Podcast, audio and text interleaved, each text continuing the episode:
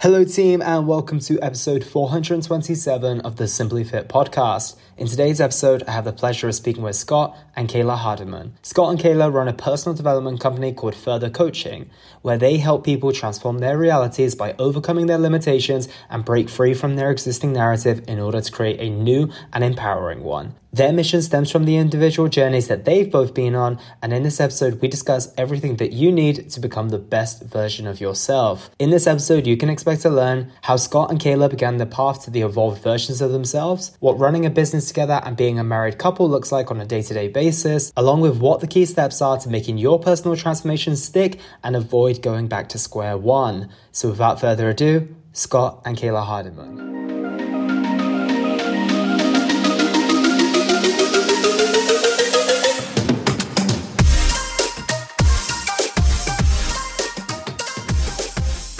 Scott and Kayla, welcome to the show. How are you guys today? Doing very well, thank you. Very good. Thank you for having us. How are you? I'm very, very well. Thank you for asking. And I'm excited to have you both on the podcast today. Like I mentioned before we got started, this is the very first time in over 400 episodes that we've had a couple on the show. So I'm looking forward to diving into both of your stories and also seeing how they've come together, the influence that you have on each other, and also the behind the scenes of what someone's story might have looked like, but with the other person looking at it as well. So that being said, can you give us some context on who you both are and what it is that you do? Over to you. Okay, I'm Kayla and I'm one half of Further Coaching, which we run together, which is personal development company.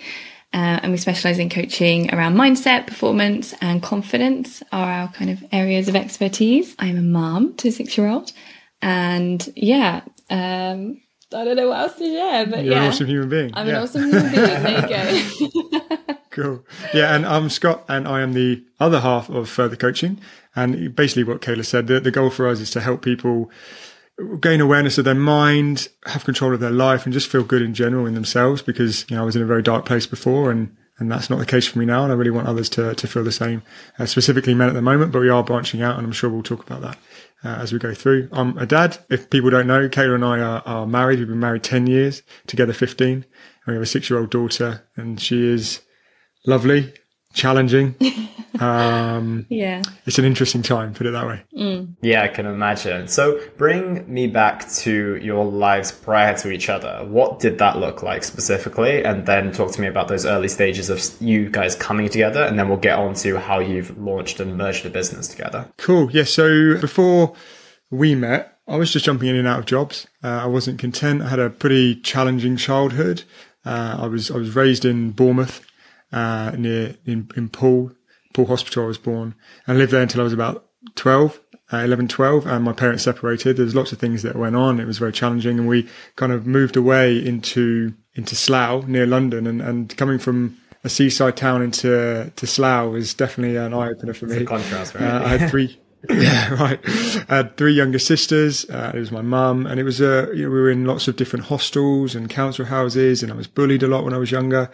And and I, the reason I mention that now is because I think that that contributed to the experiences I went through as I got older. You know, being bullied, having a, a up and down childhood, it really can affect you. So as I moved through life, we we moved away from Slough ultimately after about four years, and we moved to a little town in Cambridgeshire uh, and it's a place that I've stayed for since I was 15, uh, and it's been it's been great. I really enjoyed it, and I met Kayla when how old is that? 20, I think. 20, yeah. 20. So long yeah. Very young. Oh, wow. So you've seen a lot of development together. And Kayla, what did your life look like before Scott? Oh, I was just working. I worked since I was 16, like job to job, worked uh, kind of like very, I think a lot of people take this path where they finish school um, and then you start working and then you kind of work your way up and your salary increases and the job kind of gets a little bit better and a bit more aligned with what you're looking for. But I very much didn't know what I wanted to do. So it was kind of like, let's test things out. Let's try these different roles and jobs and see what I'm good at and see what I enjoy. Um, and I just kind of went like that. And then we, we met in an insurance company, didn't we? So I stayed in insurance for a long time, but it wasn't for me. But it, it was one of those roles where you're very good at it, but you don't like it. so I was really good at it, but I didn't enjoy it. And that's where we met. I was living at home at the time, wasn't I? You were living at home. So yeah, we were very young Very young. very young and yeah just kind of yeah figuring life out i guess at the time but we both we both had a, we didn't know at the time we both had our own kind of struggles i guess with it was more about moving fast pace, working all the time, not really taking care of yourself or not really taking care of myself. And that was life. It was, there was nothing else to it really. Mm. It was kind of work, have a bit of fun, hang out, and then, yeah, not really take care of yourself. And that really took its toll. Because we were young, it was just like not top of the list. Yeah, and it was kind of the normal thing to do, right? It was like, you know, you meet someone, you get a job, you get that stability in place, and then you just live the life of what everyone expects you to do. And then it's only once you have this realization, which I want to ask you about in just a moment. Do you wake up and realize, well, actually, I don't think this is the life I would have chose if I had the opportunity to? And then you're like, wait a minute, I do have a choice. And then obviously everything starts to change from there. So what was that tipping point for you guys? Was it one of you who reached that point first where you're like, okay, enough is enough? Or did one of you go through a certain situation where you're like, okay, I can't go any lower here, so I need to turn this around. What did that process look like? Because of in most couples, usually it takes one person to kind of start the charge, or you meet and you're in fairly similar positions and you kind of go up and down together. So I'm curious to hear what that looked like for you. Yeah, for, so I would say that it's probably a, a, point for me that kind of triggered everything for us moving forward. Mm. I was a, a funeral director. So about a year after we after we met, I became a funeral director, and I was in that role for around nine years. So I worked my way up as a funeral operative. It wasn't something I planned to do. I didn't say, "Hey, I'm going to be a funeral director." The opportunity arose. I wasn't happy uh, in I was an estate agent at the time and I was terrible at it because I was, I just had no confidence and I was an anxious, anxious young lad. Yeah. So it wasn't being an estate agent and selling. It just wasn't, it doesn't align with me. And I thought, well, why not funeral directing? It'll be, be interesting. It'll be quiet, but it wasn't, by the way. Um, and I worked my way up, staying in that in that place for in lots of different areas in in that world in that industry for around nine years. And during that time, I experienced high levels of anxiety. So I was around you know, in my early 20s, 23 to 25, it started and it was crippling for me. And there was a lot of pain that I went through that, that was the, the trigger for us moving in the direction we have now. And I, that was something that Kayla had to experience. But for me, yeah, it was awful. And I'm, I'm sure people out there that have had similar experiences will, will relate to that. And it's different for everybody. But for me, the word I would use is crippling. Uh, and, and that's, yeah, it wasn't nice. And Kayla, how did it look to see your partner go through that? I think that's a really interesting insight because so many people are going through mental health challenges and so many people are in relationships and you two are still together, stronger than ever, I should imagine. So how did you manage to get through that during a time where Scott was struggling so much? Yeah, it was a challenge because I'd never come across anybody that had anxiety. I didn't have mm. anxiety. I wasn't particularly confident in myself anyway, but it, um, I didn't have those challenges that Scott had. So I couldn't really resonate with him. That was the first thing and he would describe it to me and I just kind of didn't really have any, I didn't un- understand at first. And it, we hadn't really kind of explored personal development at that point. So I mm. didn't even have any tools or any, I hadn't even read any books that I could be like, oh, well, maybe, you know, I read this, this might help you or whatever avenue um, I could share. But I do actually remember having my Kindle and then I started looking for a book. I was like, oh, there must be something I need to. And I remember reading this book and it was something about anxiety, um, just to kind of get a bit of understanding. So that was my first thing. Uh, I actually forgot about that till I picked up my Kindle the other day and I saw it on there and I was like, oh my goodness, I forgot mm. about that book. So that was the first thing, just to get some understanding so I could resonate or at least help because um, you can't help someone with something that you know nothing about. So that was my first step. And then it was very much about following his lead.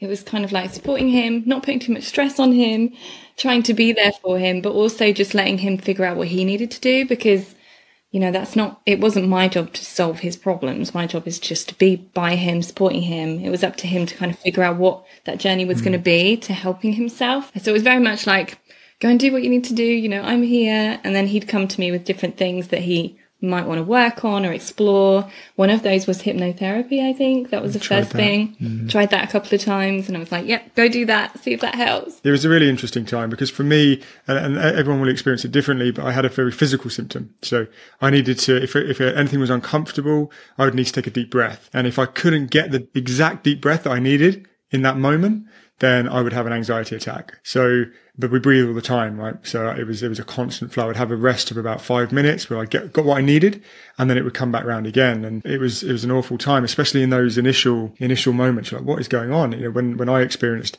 that, it wasn't, mental health wasn't talked about as much as it is now. No. Uh, now it's everywhere. That? Just out of interest. Gosh. So I was, I was around 22, I'd say 21, 22. So uh, I'm 35 now. So wear that out. Yeah. Yeah. So 13 in the area that's still made fun of on sitcoms and everything like that, not really widely discussed and more of a yeah the the pun of a joke more so than anything, right? Yeah, exactly. Oh, and yeah, and when you don't, definitely. like Kayla said, you don't know anything about it. You can't you can't do anything. So I had zero knowledge. I didn't know what was happening to me. I went out on uh, on a night out with the lads, and I woke up after a few drinks, and there it was. I was like, "What on earth is going on?" Uh, and it stuck with for a very very long time. And because it wasn't talked about, no one knew what it was, and I was a, a man. I need to um, nearly man up and, and do what I need to do, push through it. I learned to manage it, but manage it very poorly, and it and it just crippled me. Uh, and you know, our relationship was it was we had a great relationship. We still do, but it was of course I, I was in here most of the time. I was in my head. I wasn't I wasn't expressing myself. I just needed to solve my problem because if I didn't, then I wouldn't be able to survive in in a sense. Yeah, and talk to us about some of those breakthrough moments as well, because of on a path to the person you want to be, there's a lot of unwiring of the person that you used to be as well. So you're definitely not that same person who's a funeral director and has, having crippling anxiety. And it looks like you've very much evolved since then. So what did that process look like and what were some of the key parts of that story that got you to where you are today? Great, great question. So one of the first books I read, it was a book ultimately that led me into it, and and it was uh, Tony Robbins. Uh, one of his, it was Awaken the Giant Within, and I started to read that, and, and it was very much around our thoughts, which is you, you'll hear so many coaches talk about, well, manage your thoughts to, so you can control your emotions and have better action steps, take different results. And I hear it all the time. I'm, I'm half rolling my eyes, but I'm also thinking to myself, well, that is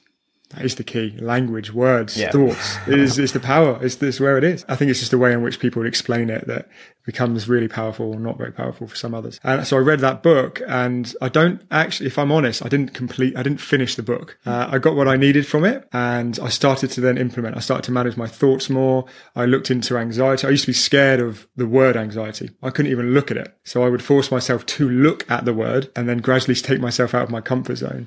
Um, so the first thing for me was just becoming super aware of the power of my thoughts. And you wouldn't believe that at that point I didn't have a clue about any of that. And it makes a lot of sense to be completely honest. My story is very similar. I went to hypnotherapy as well back when I was something like 22 or something along those lines. And it was the first time I had the realization that I was separate from my thoughts. And that was kind of the moment that turned things around for myself as well. It's like at that point, I always tell people I was like, I was at the front in the driving seat, but my hands were tied behind my back. And I was just like looking around saying like, okay, where are we going to go next? And then obviously when I realized that that wasn't the case, like, oh, all of a sudden my hands were here all along. I just didn't realize they were actually on the wheel and then you can actually steer to where you want to be. And Kayla, did you have a similar story in terms of like a bit of a rock bottom moment or was it kind of fairly steady and then you kind of had to work out the things that you were going through? What did it look like personally? Yeah, it was fairly steady. I think, well, Scott, because of Scott's journey, it introduced me to personal development. And then I started to Sure. understand, oh, that this is why I behave like this, or, or I actually, these are my thoughts. I didn't know that before. And actually developing that self awareness, um, was really key. So yeah, Scott kind of, um, kind of led me into that with his journey. Um, and then there was a bit, then it kind of went on to NLP and we started doing a lot of these techniques together. And you, I was kind of like your guinea pig. You so we were, yeah, gradually we've been on this journey of personal development together since that difficult time, um, like 10 years ago and, uh, and 10 years ago, 15 years ago. So then I started to understand, oh, I am, I do have low confidence and this is how I feel about myself. And this is, these are the things I'm saying to myself. And I didn't know that before. Um, I think I very much accepted that I was quiet and I was very shy and I was very introverted and I was, and it was just who I was and that was okay. And everybody's different and that's fine. Uh, but it was very limiting. So, and it would be fine to be in that place if you were at peace with that and it didn't interfere with things that you wanted to do in your life. And that's okay because you do have characters who are, who kind of fit that mold. Um, but their life is, they're very happy and they're very free and they can do things that they want to do and they're happy to, you know, whereas it wasn't like that for me. I, there were lots of things I wanted to do and I couldn't do them uh, because of how I was feeling. So yeah, it was, it, I didn't have a rock bottom. It was very much a kind of gradual growth journey that I'm still on. But yeah, just gradual. I mean, you never finish the journey of growth to you. But so yeah, once I, it was, it was very kind of natural, organic, and I moved through things as and when I needed to. And I'll tell you what, I love that as well, because I don't actually think you need to have a breakdown to have a breakthrough. And I think that it's the common narrative. And Scott, of course, you have your story and I have mine as well. But I would love there to be more examples of people who didn't have to get to this very, very dark point in their life before they actually turn things around. So I think that yours is just as inspiring as, as anyone else's because of realistically, I think a lot of people are in that area of kind of, I feel like things are kind of just mediocre. You know, they're, they're okay. They're not bad enough for me to be like looking around thinking my life's a mess, but there's characteristics that I'm not particularly pleased about. There's certain situations that are not going as well as I want to.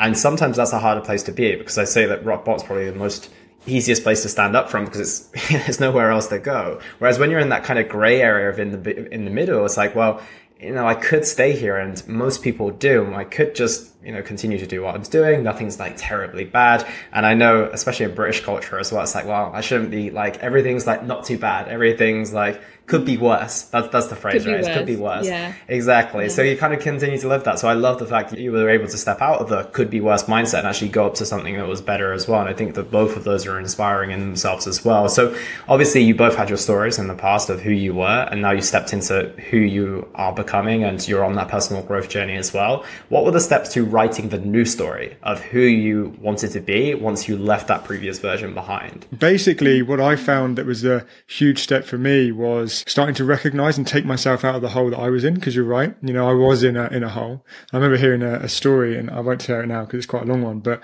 it was a, a story to explain how you can help yourself and help other people. And basically, I thought, well, I'm helping myself here.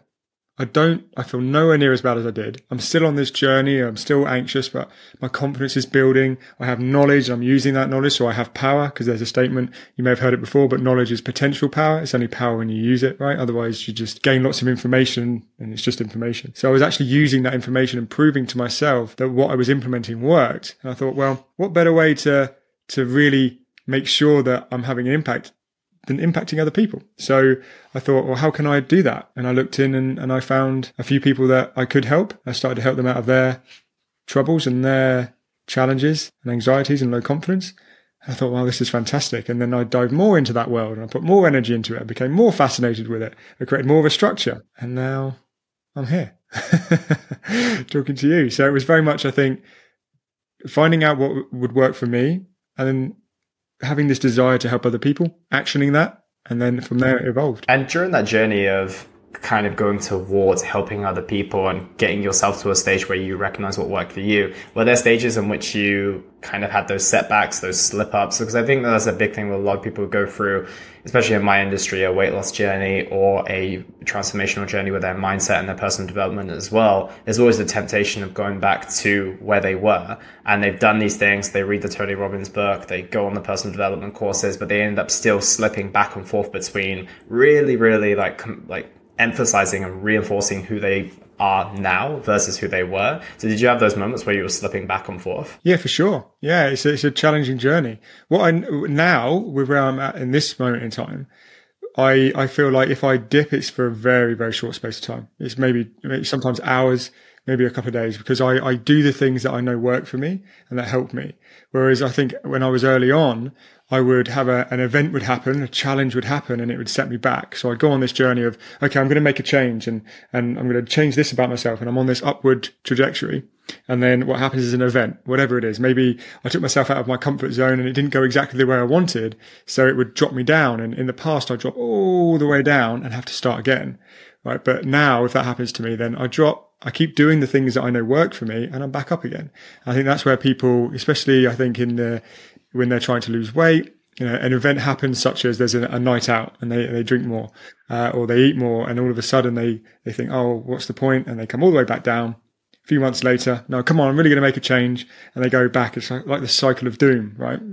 Um, whereas if people can understand, okay, well, it was a day, just a day, then I can come back up and build myself up again rather than start from scratch. So for me, it was, I'm in a completely different space now. Um, and I can manage that. But in the past, definitely it was a bit more, bit more like a yo-yo. That's it. And I think the key to sustainability as well is not saying you'll never fall off, but it's as you mentioned, I think there's two components. The first is making sure that you jump back on as quickly as possible, that those moments are short lived. And the second is the severity as well.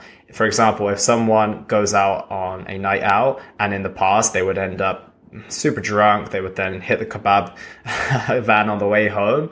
And then it turns into, okay, I had a few too many glasses of wine, right? There's a difference in those two certain situations. And also it helps with the bounce back as well. And I think that if you can reduce the severity and also reduce the time that you spend in that fallback as well, I think that, that can really help because you're able to just brush it off and move forward. And as you mentioned, it ends up being months and then they get back on it, but they're coming from a worse place again. And it's all this activation energy that it needs to go through something that they've already done. So it then becomes exhausting. So yeah, I can definitely relate with that. And Kayla, what about yourself? Did you have back and forth with you being tempted to go back to the version of yourself, or was it kind of more like, okay, I'm ready to commit to this new version of who I want to be? Yeah, I think um, from a, a woman's perspective, I think I think personally, my journey has been a little bit different because there's a hormone thing when you're a woman, which I'm discovering now, which actually plays a really big part in in that transformation mm. because I feel like you can you can do the tools and you can discover yourself and you can implement all the great rituals and stuff which I do. But then there's a side of me that I'm still discovering which is that the hormones the women's hormones.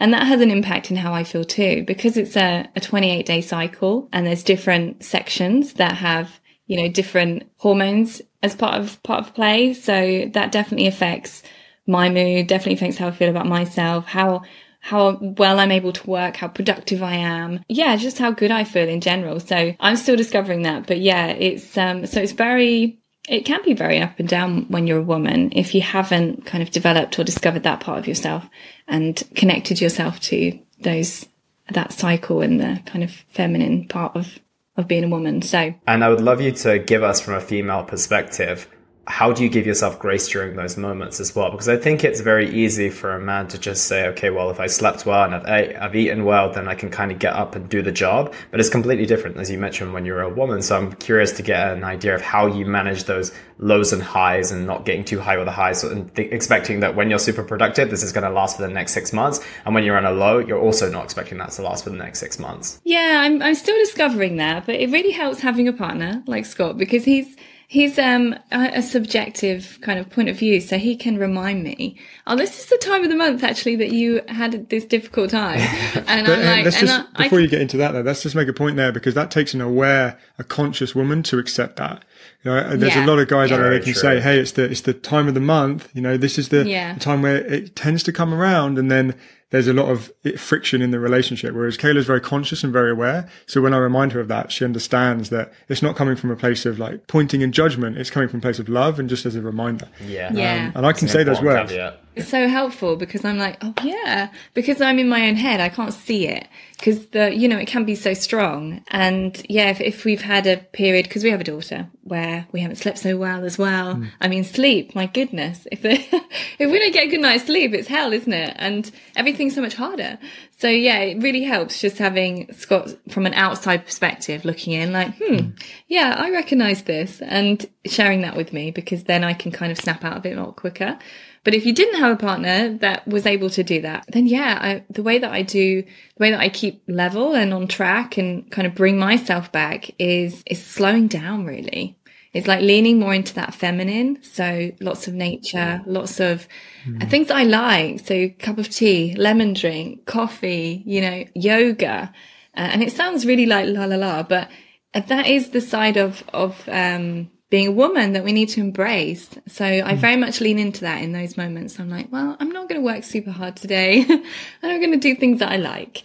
And I'm going to lean into more into joy and pleasure and have some really good music on. And I'm going to sing or whatever it is that you might enjoy. It's very independent and personal, but that, that's kind of what brings me back. Just leaning into that feminine and being all right with that. Being like, I don't have to work that hard today because I'm having a moment. So, so yeah, that really helps me as a woman. I love that. And do you ever find the pressure from A, yourself, and B, other people as well? Because if I know that a lot of mothers have the challenge of if they don't look like they're juggling a hundred things at once, or if they go to a yoga class and they take time away from their young child, that they're deemed as a bad mother. And unfortunately, a lot of that pressure comes from other women as well. I found that to be the case with a lot of women that I've spoken to. So first you find the pressure from yourself. You're having those days where you're just like, okay, I'm not feeling great today, but I've got this enormous to-do list. I probably would feel a lot better knowing that I've ticked all those boxes? And also, do you feel the other pressure from women, maybe friends, colleagues, people on Instagram, even who maybe aren't even entitled to their opinion, but they still have it?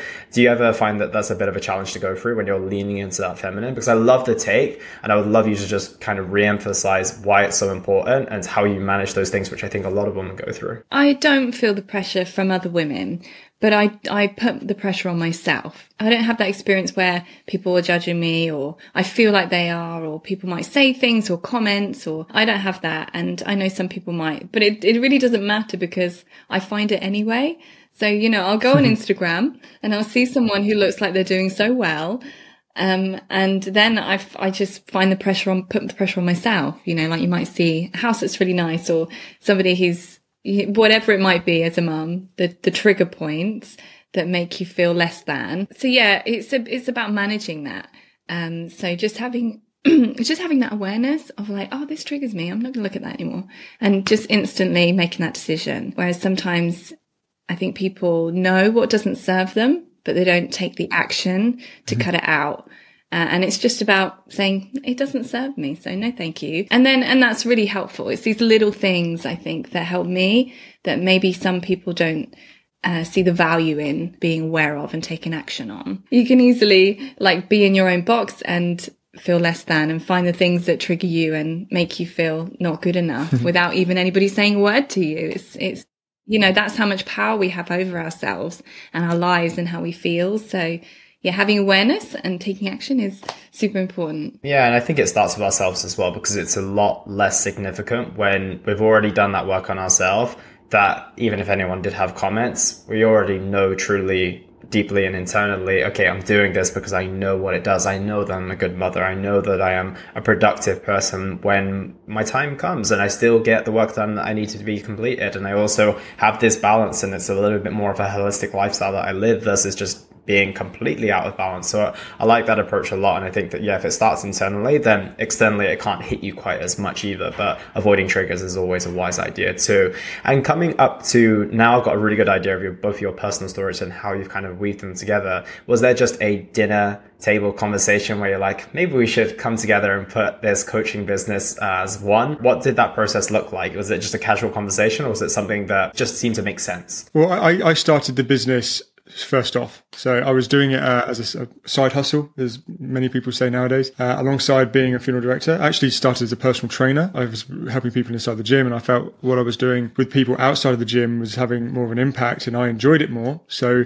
I kind of pivoted into to this world. Kayla at the time was a childminder because she wanted to spend more time with, with our daughter, which was, uh, you know, fantastic. And, and the business started at home uh, and I just started to, put myself out there, gained a few clients, really, really enjoyed it. Uh, and it grew very, very quickly, really. We had COVID, which was an interesting one. Everything went online and, and I'm grateful for that. It was mostly online anyway, but just 100%. Uh, and it, we put my effort into it. Kayla was behind the scenes doing all the, the techie stuff as well. And we had these ideas together and it got to a point we thought, well, the business is in a good space. Why don't you stop child minding and be a director of the business. And this is where we're at now. It's been going, uh, going really well. We went to Bali for four months as well as a, oh, wow. as a little bit of an experience for, for us. And, and, we took our daughter, which was nice. And that was really the, the catalyst for, for you becoming a director of the business, Kayla becoming a director. Um, yeah, we very much wanted to travel, didn't we? Mm. Um, and uh, the business was getting very busy. And Scott was so good at, you know, taking care of his clients, helping his clients. And that, but as you probably know with the business, there's so much more to it that you can't always have all the hats and do mm. all the things all at the same time. So yeah, um, I was very used to helping with with the things that Scott couldn't put his time to, um, or maybe his skills to. so lots of uh, design stuff, techie stuff, marketing things. Um, so I very much mm. just started taking on a lot more of the um, business development, a lot more of the operation stuff that Scott couldn't do because he looks after his clients and and does the transformation work, which is massive. Um, and we didn't want to take away from that, did we? Because we were very busy, had a lot of clients, a lot of people to help, and the mission is to help. So if anything takes away from that and distracts from that, then hmm. then yeah, we I was able to come in and, and help with those things. So hmm. that's that uh, that's our balance at the moment, which is great. Yeah, it's amazing. And I think that quite often, especially when you're like a solopreneur, you get into the idea that you just need to do absolutely everything. And then you actually take yourself away from the thing that you genuinely want to do, which is help your clients. So I think that Yeah. that's an absolute key step that so many people can go through. And it's amazing when it ends up being your wife as well, because of then it's all in house. It's someone you can trust and it's someone you can communicate with. And I can imagine, is there times where maybe that becomes too much? Is there times where you're like, okay, we're talking too much about business or you've got Yeah. conflicting ideas, for example? How does that work? Because my fiance and I, we pretty much spend 24 7 together. We're not working on a business together right now, but we both work from home. We have done for the last 18 months or so. A lot of people would assume that that's quote unquote unhealthy. So I'm curious to get your take on that from running a business and being married. How do you guys find that? And do you find that there are challenges? Do you find that you're able to put boundaries in place? What has that experience been like for you, both of you? Well, number one is remove your ego. You know, especially as being a man. You know, it's this. I've got to. I've got to recognize what Kayla requires of me and give that. You know, the love, the connection, the kindness, the compassion. I'm not saying I'm always good at it because I'm a pain in the ass. I'm, very uh, driven, and if if I've got an idea, I want to kind of implement as soon as possible. And I have lots of things I want to say. My mind is on the business a lot because I want to have impact. But if we remove our egos, then it's it's a wonderful experience. And there are times when it's a bit tense, but only for like 20 minutes, if that. Uh, and we move past it very quickly. We we put a lot of work into ourselves, and that's the key. I think is that uh, if I was just to focus on on Kayla, then I wouldn't be looking after myself. So we focus on each other. We do the the, the mental work, we do the physical, and then because of that, we can offer more to each other. Would you agree? I definitely, yeah. I think we have periods in business where it's very busy. We might be working on a project or launching something where it's very like kind of a time frame that we have to stick to rather than just the flow of business. And during those times, it, it very much piles all on the side of business, um, where we work. Yeah. Well, I mean, we're together 24 seven as well. So same as, as your partner. There she We is. work at home, we live at home, we have family life at home. So, so yeah, we can be up early in the morning and we were talking, oh, this inquiry or this client, blah, blah, blah. And then it's, it leads till the moment we close our eyes sometimes. And that, and then, yeah, and then we, we check in and I'm like, oh, I feel like it's very masculine at the moment and very driven. It's very like business and blah, blah, blah. And everything's fast paced. I'm like, I need to slow down a bit now and have a bit of time together and not talk about the business and lean more into our relationship and connect a bit more. Which is actually really um, helpful because otherwise, yeah. I would probably just keep going. Yeah. Yeah. Because I- you I love understand it as well. I This is love the it, thing that's when the you thing. love something mm. as well, you don't have the desire to step away from it because you enjoy mm. it. So it's about being conscious of developing that balance, I think. Yeah, and kind of integrating, like you said, both that masculine and feminine energy. And it's not necessarily because you're a woman and Scott's a man. It's No. more the sense of saying, okay, you need this balance, you need this yin and yang, you need the soft edges and the hard edges, you need the drive to go forward, but also you need the temporary breaks to make sure that you don't just drive yourself into a wall. And I can relate to you very much when you say that, Scott, as well. It's like I would just keep going because of, you know, I know how important it is. And the job that my partner does amazingly, she provides those soft edges. That's what I ask her for because I know my nature. And I think that it's just having that dynamic of a push and pull. And I think that you guys, like you said, the first step is self-awareness is kind of what you mentioned in regards to telling Kayla, okay, it's coming around that time of the month again. It's like, well, usually that would be a conversation that ends in an argument, but because you know that each other has got each other's backs, it's like, well, okay, well, if she's telling me to slow down and maybe I'm being too like aggressively focused on work, it's probably for a reason. It's not just because she selfishly wants to take all of my time, which a lot of people think in couple dynamics.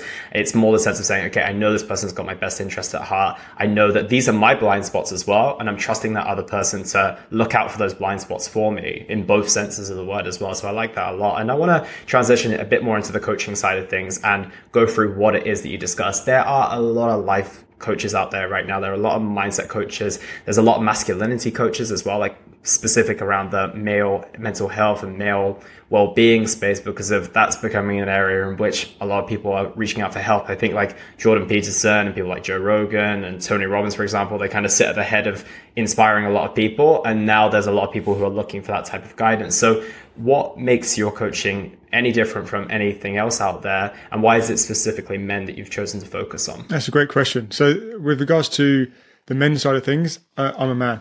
and I struggled, you know, as you can tell, hopefully with a beard.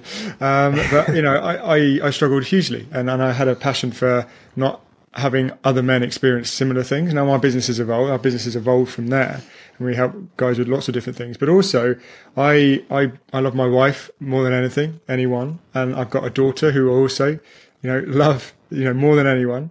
And I've got three younger sisters and there's women in my life everywhere. I've got my mum and my, my gran. Mm. I don't have a lot of men in my life. No. And I am very passionate about having men being in a fantastic space so they can, you know, feel good in themselves. Yes, but also have a positive impact to the, the women in their lives as well.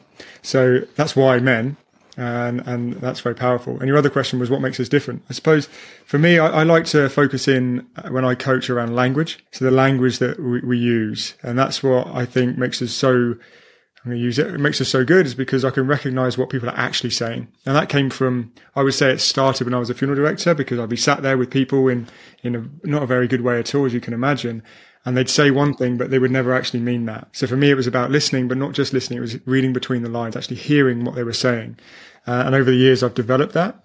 And I can have a conversation with someone and they might say something in the first three minutes and I'll know what their challenge is already. So they can end up working through it. So that's where I'd say we're very quick. We get results very quickly, yeah. but it does come down to the guys that we work with being committed to themselves uh, and, and taking the action. But I can help them reveal, and then it's about working together to resolve ultimately. Yeah, and how do you get them to resolve so quickly? Because I think a lot of people will be able to identify the challenges that they have, but it's as we know, it's not an overnight fix. It usually happens on a long-term basis of consistent implementation of certain things. How do you get people to get over that initial burst of motivation and energy? They're like, okay, Scott, amazing. You've worked out my issues in just a three minute conversation.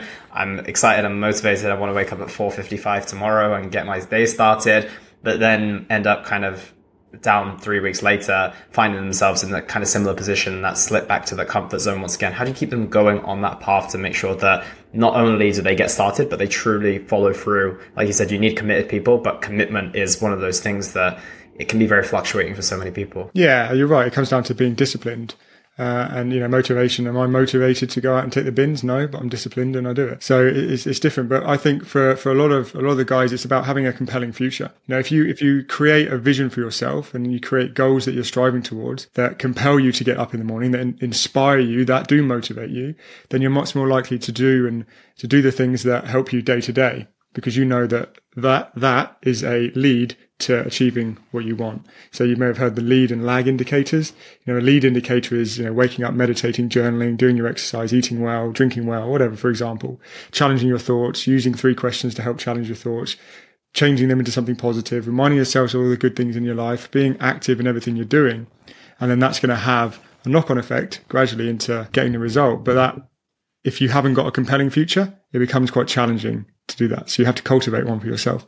And I think that's what we're very good at. And how do you get people to overcome the overwhelm that comes along with creating this compelling future. Because of as the anxious funeral director that you were if someone said that you're going to be you know top of this business you've got your wife working next to you like for someone who's ang- anxious they probably were thinking well that's way too much pressure to put on me. I'm introverted. I don't want to actually have to be the front of the business. I don't want to have to be the leader. So how did you get to a stage where you can create something that's inspiring and compelling but not get overwhelmed by the enormity of the goal? Yeah so it's going to be individual. Everyone's different. So my if someone had told me then that that was where i'd be i'd be amazing great let's do this right because that's the mindset i had but i was held back by my drivers and my limitations but someone else might just want to feel more content, just might want to be able to sit on their own and not feel highly anxious. So it's about being specific in what they are trying to achieve at that moment in time. In 20 years time, they may have that successful business and be doing all of these wonderful things. But actually for them, the next three month period is just being able to walk to the shops and not have an anxiety attack or be able to present in front of someone and communicate confidently.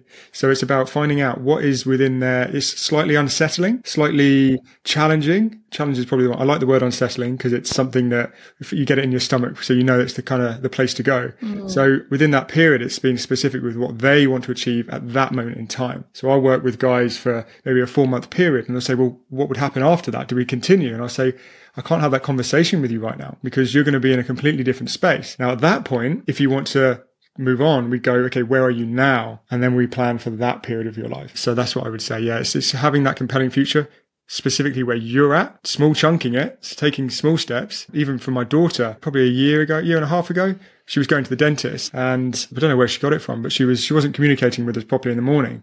I thought this is a bit strange. I said, are you okay? She went, I'm nervous. I said, okay. I said, are you nervous about going to the dentist? She said, yes. I said, okay. Being in the dentist chair. She was like, yeah, yeah, yeah. Um, and she, she was very young at that point.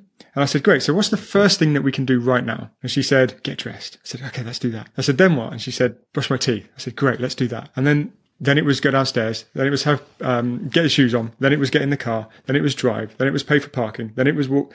And then all of a sudden she's in the the dentist chair. So you don't necessarily want you want to have the compelling vision, but not just focus on it all the time. You want to take the small steps that get you there. And that for me is a I love that story because it was a real life experience. Yeah, and it's that small piece of action that is needed to actually move you in direction because the thinking about the thing is not doing the thing and thinking about the thing is going to create a lot more overwhelm and potential circumstances and hypotheses about what's actually going to happen but usually it's worse in our minds than it actually ends up being in reality as you'll also probably recognize with the dentist chair as well. So i like that step and i also like the idea between challenging and unsettling because challenging might be doing a thousand piece puzzle but it's not unsettling by any means right? It's like unsettling is that thing that you know that okay this is going to be slightly uncomfortable It's going to be on the edge of something I want to do. And like you said, you feel it within you, but you know that there could be something quite rewarding on the other side of that. And I always tell my clients when we're focusing on a big journey, you know, some people come to me they want to lose 30, 40 kilos or something along those lines. And we quite often know that something within their mind needs to change within that process as well. But I say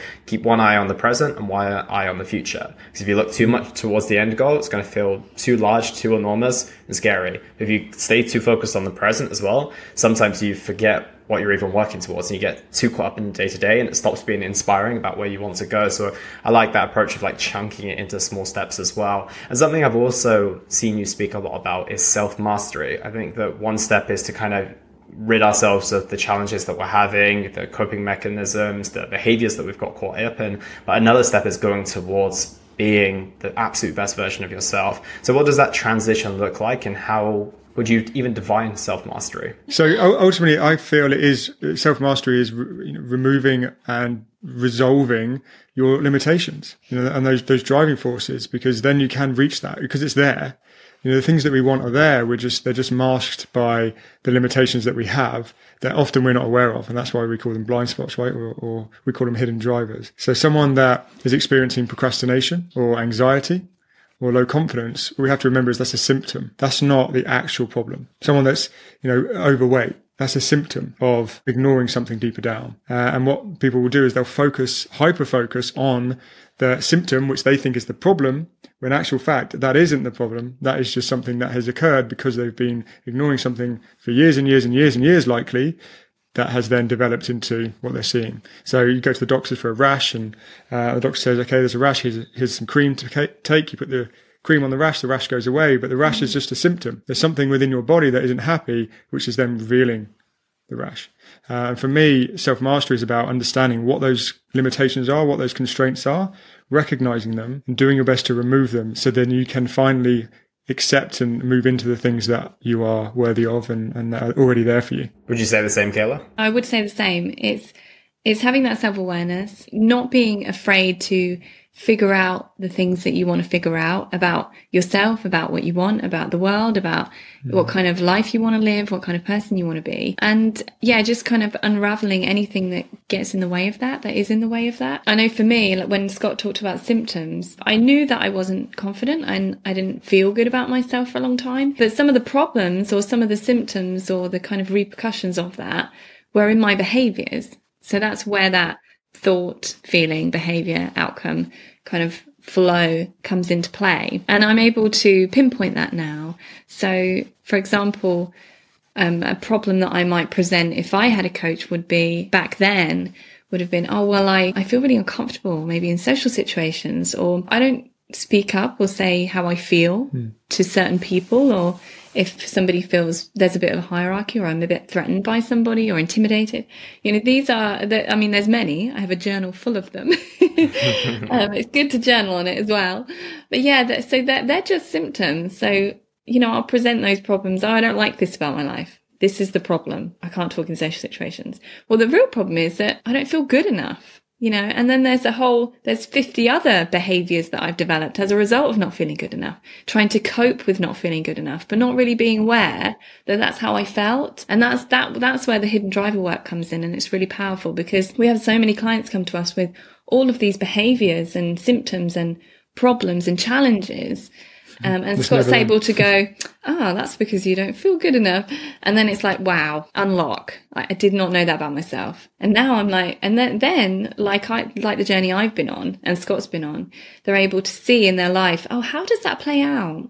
So this is one of the problems I'm having, procrastination, but what else am I doing or what else, um, how else am I limiting myself as a result of this hidden driver of not being good enough or whatever that driver may be? There's loads of them. but mm. if, if it was, I'm not good enough, for example, then they're able to say, Oh yeah, that was when I was not feeling good enough. I don't have to do that anymore. My, the new version of myself doesn't have to behave that way.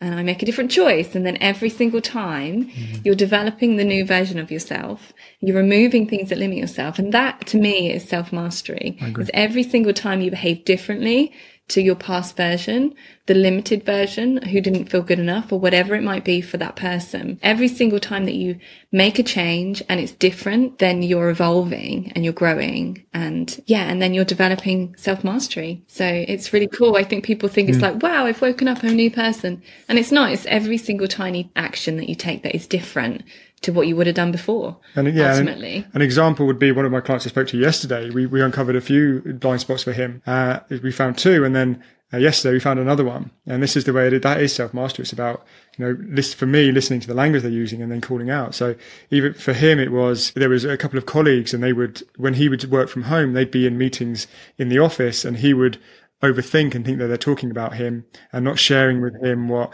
you know the information that he needed to know uh, and and I would say okay well how does that make you feel well I'm not not included uh, and for me instantly that that says to me that there's there's a driver or a blind spot of I'm alone uh, and then I asked him to track back and pinpoint things in his life that revealed that where life was trying to show him that he had that limitation. And he was like, oh, well, yeah, when I was at university, my friends said that all three of us were going to move into a place and then they only moved in with, with themselves and they didn't invite me. Okay. Okay. Cool. So that's another indication that you're alone, right? And then he said that, oh, but I'm also, I believe I'm a lone wolf. I said, can you see this? Right. So you're, one thing is you don't want to be, so you're trying to be included and it drives you mad, but also you're kind of like, well, I'm a lone wolf anyway, so I'm alone. And once we revealed that, we could break it down and he could see that it's not true. And now all of a sudden, if it's not true that he's alone, then maybe he's going to develop a relationship with someone, which, is what he's striving for. Maybe he's not going to feel jealous and, and feel like he wants to know exactly what people are saying. And that's what can happen. Yeah, it's already, it's going to, I know it's going to change him. Yeah. It's crazy how we reinforce these stories, right? Is that we start off and it's, difficult when sometimes it's very advantageous. You know, sometimes being a lone wolf might be a really valuable thing because you don't get caught up in the distraction by maybe people who are quite unproductive. Maybe your group of friends goes out drinking. They don't really have the same life goals as you. So you're like, okay, well, I don't want to put myself out there and find new friends because that's difficult and I could face rejection. So I may as well be a lone wolf. And then you go and you go into this whatever monk book that people call it. And you come out on the other side. You're like, okay, well, you know, I've read all the books. I've created the side hustle. I'm doing really well now. And then you just kind of reinforce that narrative but it only served you during that period of time and you never stop to say okay well is this still helping me? And is this showing up in a way in my life that i actually like and we don't recognize it because we're like, well, actually, once it served me, it's like the all or nothing mindset as well. So many people tell me that they're like, I'm all or nothing. I'm like, well, it's great when you're all, but what about when you're nothing? You know, and it's like, well, there's got to be a lot of success here, but then it also is the reason why I can't hold a relationship. So I think you're absolutely right. It's that it's just about realistically recognizing that, okay, as long as we've got a path, we've got a goal, we've got somewhere we're going to, we are the vehicle and our vehicle is perfectly good as it is. Yeah, we can add a few upgrades here and there. Then it's just a case of just moving everything out of the way that is actually essentially stopping us from getting to the eventual destination, right? Yeah, yeah I really like that. Yeah, and you, and if you can reveal them, then all of a sudden you can disprove them and and help people recognize that they're just lies. And and it's sometimes hard, you know, amount of guys that feel very emotional when when we reveal these things. And I ask them if they're true, and they say no. Then we go through a bit of a process, uh, and they get very emotional. You know, they can't contain it because they've been living a lie for sometimes 20, 30 years. Uh, sometimes 40 years. Sometimes longer. So I had a 70 year old client, so sometimes like 60 years. yeah, it's very, it's enlightening. And it's just, just a moment for them. You know, wow, you know, I've been living this life for this long. And, and it's about then helping them realize that there's no judgment there. You know, how can you judge yourself on something that you never knew? That's why we call them hidden uh, and, and blind spots. We just don't know they're there. So it's very powerful when you can. Absolutely. And is there a temptation to move into the female space at some point? Yeah, for sure. yeah, it's going to happen pretty pretty soon as well, I, I, believe. Do you think that there'll be different challenges to go through? Because of a lot of the big ones for men is the fact that they were, like you said at the very very start of the conversation, you were taught to man up, you were taught to be this way as a man. A man doesn't express his emotions X, Y, or Z. Kind of the trend that we all experienced when we if we grew up in the 80s or grew up in the 90s for example. So what do you think the challenges that females are going to have comparatively? Because they were kind of parented in a different way and most of our traumas always relate back to our childhood. So it's quite likely that most of the challenges that you're going to face with people have stemmed from that point. So what do you think is going to be the solution for females moving forward? I'll go for you first kayla. Yeah i, th- I don't think it's going to be from from a business point of view helping men has been challenging um, I think the pro the process that we'll use, I don't think it will be very different mm-hmm. uh, because uh, you know I've always I've I've also used that process as a woman to help myself and discover more about myself and where I'm limited, why I behave the way I behave, why I'm having the challenges I'm having, and unraveling that and resolving it as as Scott said. So I don't think the process is going to be very different on a business point of view. I think it will be different because women make decisions very differently to men, the way men do. So from a business point of view, helping men has been challenging because they they're kind of um you can share some of the challenges we've had from a business perspective in helping men mm. and trying to get into this space of helping men. I would say uh, before i move on to that i would say i align with kayla on that and uh, it's not going to be that different. You know there's this thing oh men don't open up. They don't open up because they're not given the space to open up. If you allow a man the space and the comfort and they get the vibe from you that they can share they will share just as much as women share i can guarantee you that you know i i, I see it day in day out as long as they've got that space they will share it's only when they haven't they haven't been that they won't. So uh, I feel like it will be similar with the process because I feel the same constraints that we have are universal. Kayla's I'm not good enough and my I'm not good enough, or Kayla's I'm not safe and my I'm not safe. They're the same constraint.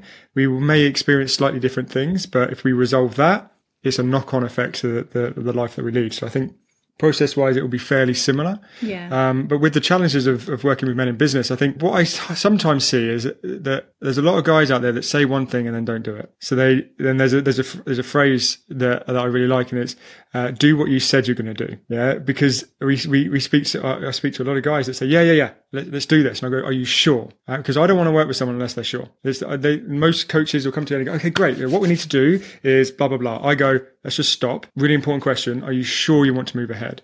And I would say 70 to 80% of the guys that say yes in that moment, we have a great relationship. But there are a few, you know, 20 to 30% of guys that say yes, 100%. And then they don't follow through with it. So that for me is there's a challenge there for men. I think it's being okay with committing to something. But then I also understand that being a man and understanding and speaking to men every single day, there is financial pressure for a lot of them. You know, it's an investment in them in, in themselves, and that feels uncomfortable for them because they haven't ever done it really. They might go to the gym or play football or go and watch a football match, but when you're investing in yourself, I think that's a big challenge for some guys, and that's why they say they're going to do it and they don't because their ego gets involved and go, "Oh no, you just do it on your own." Three months later, guess what? I hear from them. yeah, and then they come back, and I'm like, "Okay, cool. There's no judgment ever," but imagine what it could have been like and but then we build from there. Yeah. Yeah, absolutely. And I think there's that fear of failure aspect as well. It's like, well, I actually have to bet on myself succeeding here and also doing the work that I know Scott's going to tell me to do. Because I think deep down, anyone who comes to work with me or anyone who comes to work with you, they might not have all the answers, but they've got a fair idea of the things that might help them. And they might have tried some of those things before and they've got this idea that, okay, well, I wasn't able to stick to it before, but I think I always encourage people to recognize that, okay, well, you're going for a completely different situation by reaching out to a coach, having that accountability, having someone who can guide you in that manner. And there is a sense of leap of faith, but much better to a, leap of faith into someone's theoretical arms than just to do the same thing that you've been doing and not get the result that you ultimately want as well. So I think that, yeah, it's a, it's a powerful one where you're able to like, actually, actually, like you said, ask them, are you genuinely going to go through with this? Are you sure? And then they're able to have that reflection point with themselves. if I'm saying this more than once and I'm committed to another person, then there's that level of, okay, that's up the ante a little bit. And I do actually have to follow through with this, which, you know, usually tends to be one of the best decisions that people ever make when they do make those investments yeah. in themselves as well. 100%. So I think it's a really, really powerful journey. Yeah. We very, we, we're not really in the business of just like taking on loads of clients making loads of money and blah blah blah. You know that is obviously an objective of having a business but we want to help people. Um, we don't want to have people come on board and then change their mind two months down the line. That's why we at the beginning of of the journey um, with anybody that starts to have interest in working with us or with scott is you know we're very um, transparent. We give a lot of time. We give a lot of clarity so that they know exactly what they're going into. It's not about, oh, I'll take your money quick, you're in now.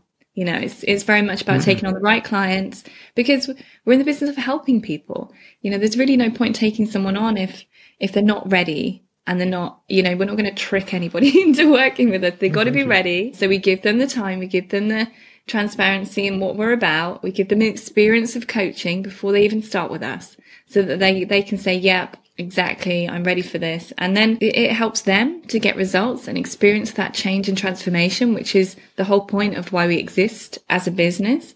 And it helps us to share Scott's skills and gifts and expertise, you know? So yeah, that's, that's really important, I think. Hmm.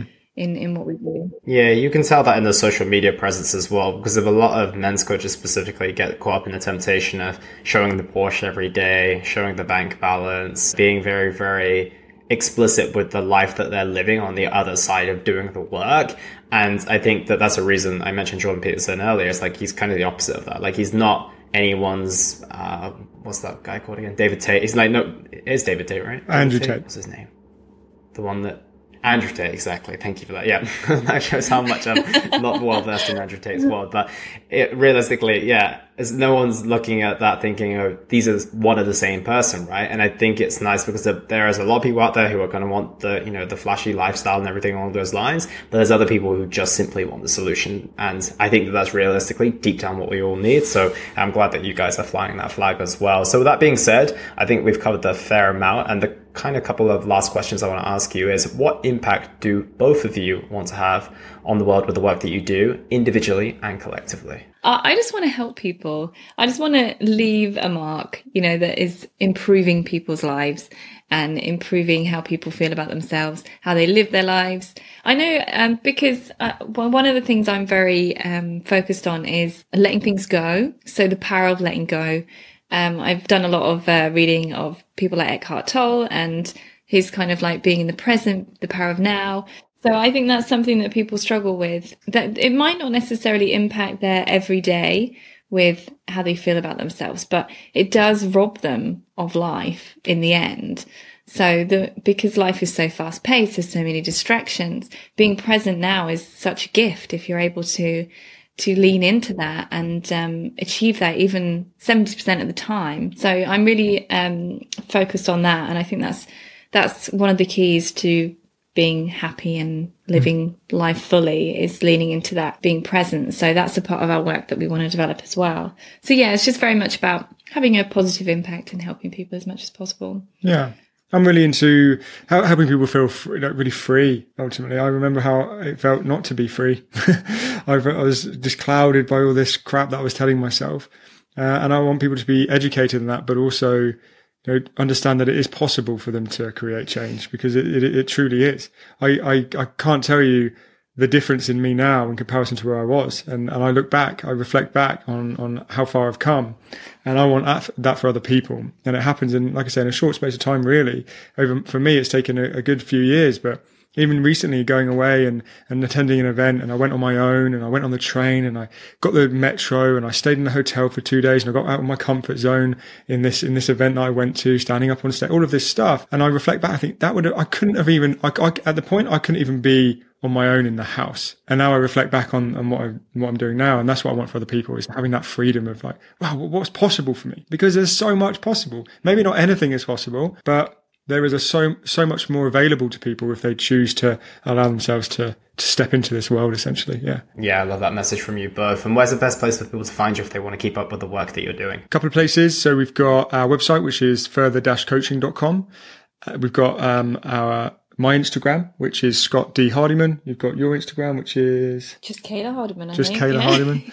Um, and then I'm on LinkedIn as well. And there's, uh, you know, some people I think the reason I, I like to use LinkedIn is a good community on there, but also I, I ask my clients to leave me recommendations on there because, you know, they're, you can, they're credible, right? So you can say, oh, that person now I can go and contact them. So people can actually see that the work we do is, is truly impactful. So we use those platforms mainly. Yeah. Amazing. I'll make sure those are all in the show notes below. But Scott and Kayla, thank you so much for your time today. It's been a really interesting, insightful conversation. Thank, you you so so much. much, Elliot. And that was the Simply Fit podcast. I hope you gained a huge amount of value from today's episode. I feel inspired to improve your health and well-being. Be sure to search for Simply Fit in Apple Podcasts, Google Podcasts, and Spotify, or anywhere else you get your podcast from. And go ahead and subscribe so you don't miss any future episodes. Also, if you like the episode, please don't forget to give it a 5-star rating. I'd love to hear your feedback or any questions you have. So reach out to me on social media. You'll find me on Facebook and Instagram at Elliot Hassoun. Thank you so much for listening, and I look forward to talking with you all on the next one.